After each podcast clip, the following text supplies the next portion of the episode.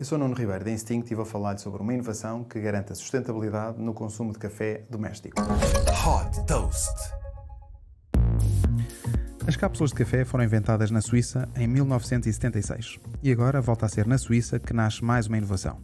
A retalhista Migros desenvolveu o Coffee Bee, um novo sistema que substitui as cápsulas tradicionais através de pequenas bolas de café que são envolvidas por algas marinhas.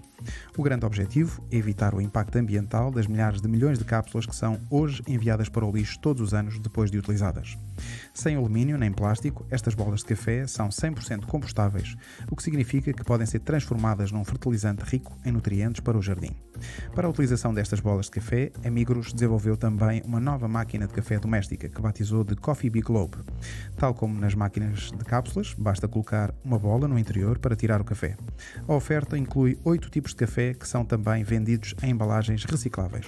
Disponível para já na Suíça e em França, esta máquina tem o preço de 180 euros e cada embalagem de 9 bolas de café custa cerca de 5 euros. Super Toast by Instinct.